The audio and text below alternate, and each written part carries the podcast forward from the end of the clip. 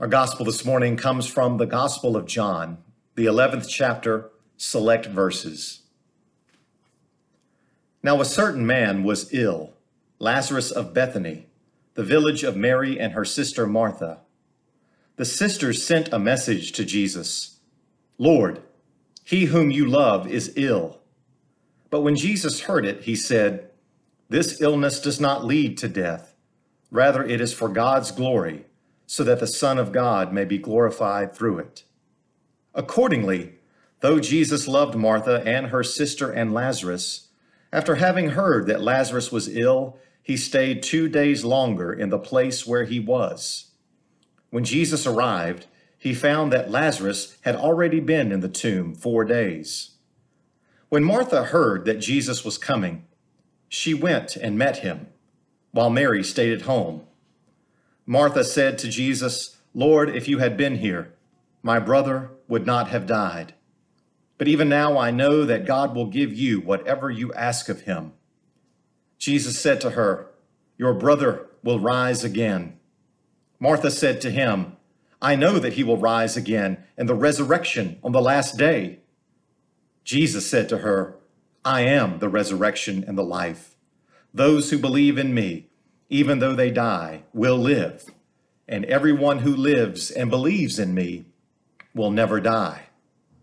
When Mary came where Jesus was and saw him, she knelt at his feet and said to him, Lord, if you had been here, my brother would not have died. When Jesus saw her weeping, and the Jews who came with her also weeping, he was greatly disturbed in spirit and deeply moved. He said, where have you laid him? They said to him, Lord, come and see. Jesus began to weep. Then Jesus, again greatly disturbed, came to the tomb. It was a cave, and a stone was lying against it. Jesus said, Take away the stone. Martha, the sister of the dead man, said to him, Lord, already there is a stench because he has been dead four days. Jesus said to her, Did I not tell you that if you had believed, you would see the glory of God? So they took away the stone. And Jesus looked upward and said, Father, I thank you for having heard me.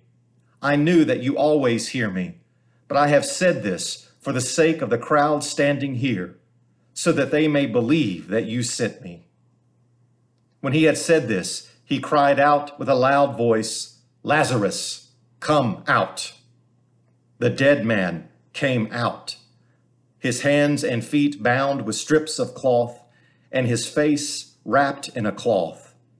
Jesus said to them, Unbind him and let him go. This is the gospel of our Lord. Praise to you, O Christ. We know this gospel reading, uh, appointed for the fifth Sunday of Lent, is really one of the great passages in all of John's gospel. I love how John sets this up. Jesus at first gets this message from Mary and Martha. Both of them are sisters. And they tell Jesus through this message that their brother, Lazarus, whom Jesus clearly loved, was gravely ill. The implication being, hey, Lord, we need you here pronto. And of course, Jesus just rushes right over, right? no, actually. John's gospel says what? He says that Jesus, when he heard this, he remained in the place two more days. And then when he did show up, Lazarus had been buried for over four days. So Jesus breaks like every rule in pastoral care here. And so when Jesus does at last see Martha, and when Martha sees him, Martha says, and Mary will say the same thing a little bit later on. And you can just hear the disappointment in Martha's voice. Lord, if you had been here, my brother would not have died. I mean, here in this very passage, we see the real mystery and the real struggle of our faith, namely of God's absence, God's slowness, at least from our perspective of His intervention in our life. I mean, that's a word for us. I mean, we could very easily to say right now, today, Lord, if only you would have been here, this virus that's shutting things down, that's you know, threatening lives, that's taking people's lives, none of this would have happened. Oh, well, I wish we had a lot more time. I've been thinking a lot lately about the teachings of Thomas Aquinas. I've referred to him many times, one of my great theological heroes, and his understanding of the problem of evil. One of the things that Thomas taught was that God does not will directly any kind of evil. Well, why? Well, God is goodness itself. God is love itself. So God does not will directly things like sickness or this virus or disease or any kind of evil. But God does permit them. And God permits them so that a greater good might come about. So, does that mean that this tidies everything up and, oh, okay, everything's great now, some great good is going to come about? No, I'm not saying that at all. What I'm saying is this Did God will this virus to affect so many people? No, He didn't will it. But has God permitted it? Well, yes, clearly. Can God create something good out of it? Yes. Well, what's that good going to be? I don't know.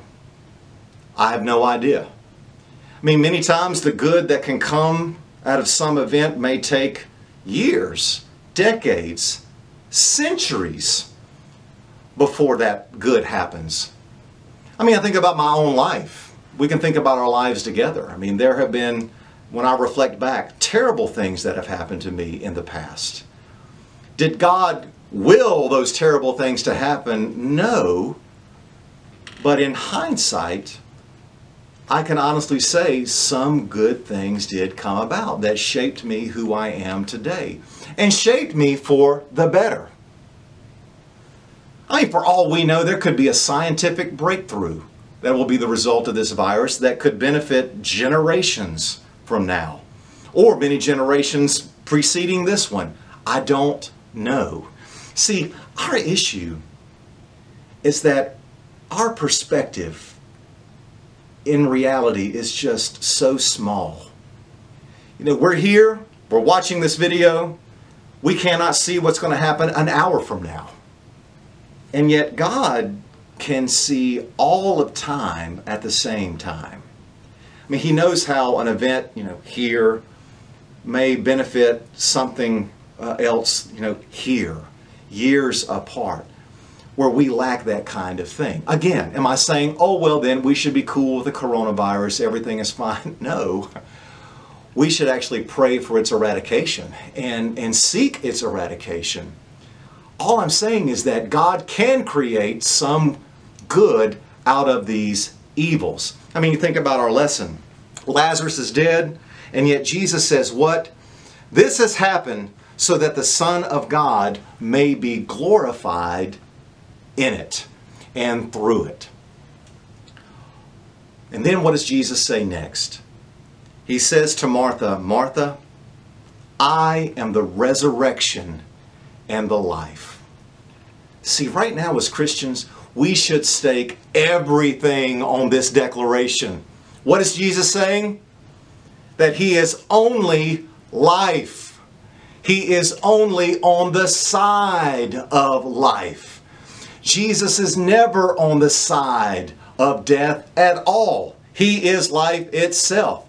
So here in John's Gospel, you have Jesus on one side, He's life, and then on the other side, you've got sickness and death and mourning.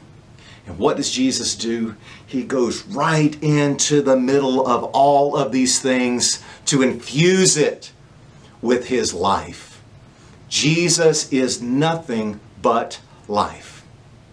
And then what happens according to John? John says that Jesus sees Martha and Mary weeping. He sees the Jews weeping. he sees all of these people weeping. And then John says in verse 33 that Jesus was greatly disturbed.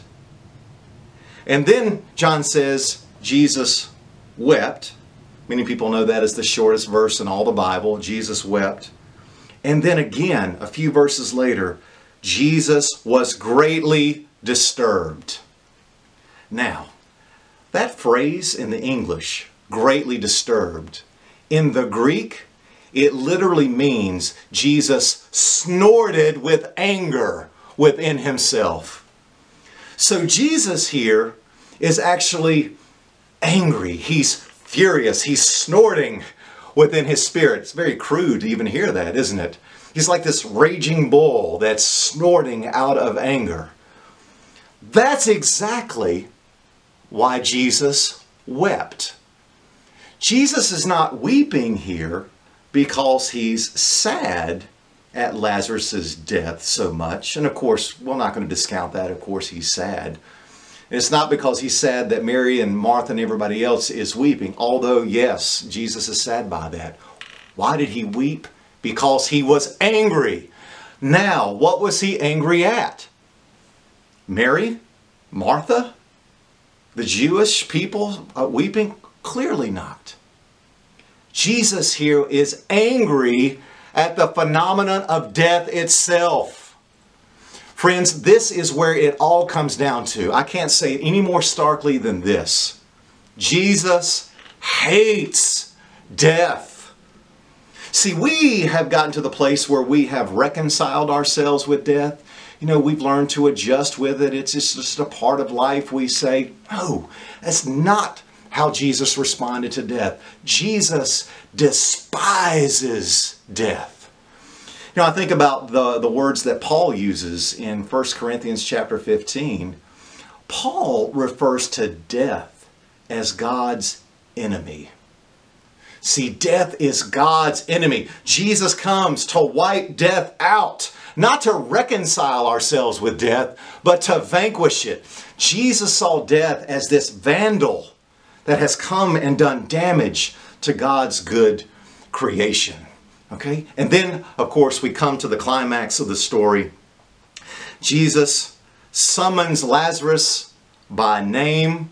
Lazarus, come out. Then Lazarus, who has been dead for four days, his body was already putrefying. You know, in the King James Version, you know, uh, Mary has that great line in the King James Lord, already Lazarus stinketh. he calls him out and yet there Lazarus comes, completely alive. And Jesus ends with those words, unbind him and let him go. Now, this story in John's Gospel is clearly a sign of what's to come two weeks from now, a sign of the resurrection, when, when Jesus will come out of the tomb. But yet, it's also a sign for what will happen to us. Jesus will summon all of the faithful from their graves on the last day, and that's actually our great hope. Jesus in John chapter 5, go back and read John chapter 5 in verse 29. Jesus says, The time is coming when the faithful will hear my voice and they will come out of their graves. See, that's the hope that we have right now. The last thing I'll say is a group of us went just a few weeks ago to Israel and we visited uh, Bethany and the site of Lazarus' tomb. So you go into this space and uh, there's the tomb and you can go into it, but it's actually very small. It's this claustrophobic space and there are these docents, I guess you could call them, who, who work at the site, who stand outside the tomb's entrance. And so since not everybody, because of the size, could go in at once, uh, if, if a group was waiting uh, or took too long to come out, what the docents would do is they would say your name and then come out. so there I am in the tomb, and then eventually I hear Shane come out. Now that's you know that's humorous and, and clever, but actually it's a great sign. That is the day we're all waiting for. When Jesus will call all who love him by name and summon them, as he did Lazarus, from their graves. Death is God's enemy, but God will make good come from it. And therefore, we know that all the evils of the world, suffering, things like this coronavirus stand on the opposite side of Christ. And yet we know that Jesus will get the last word when he calls each of us by name. Thanks be to God.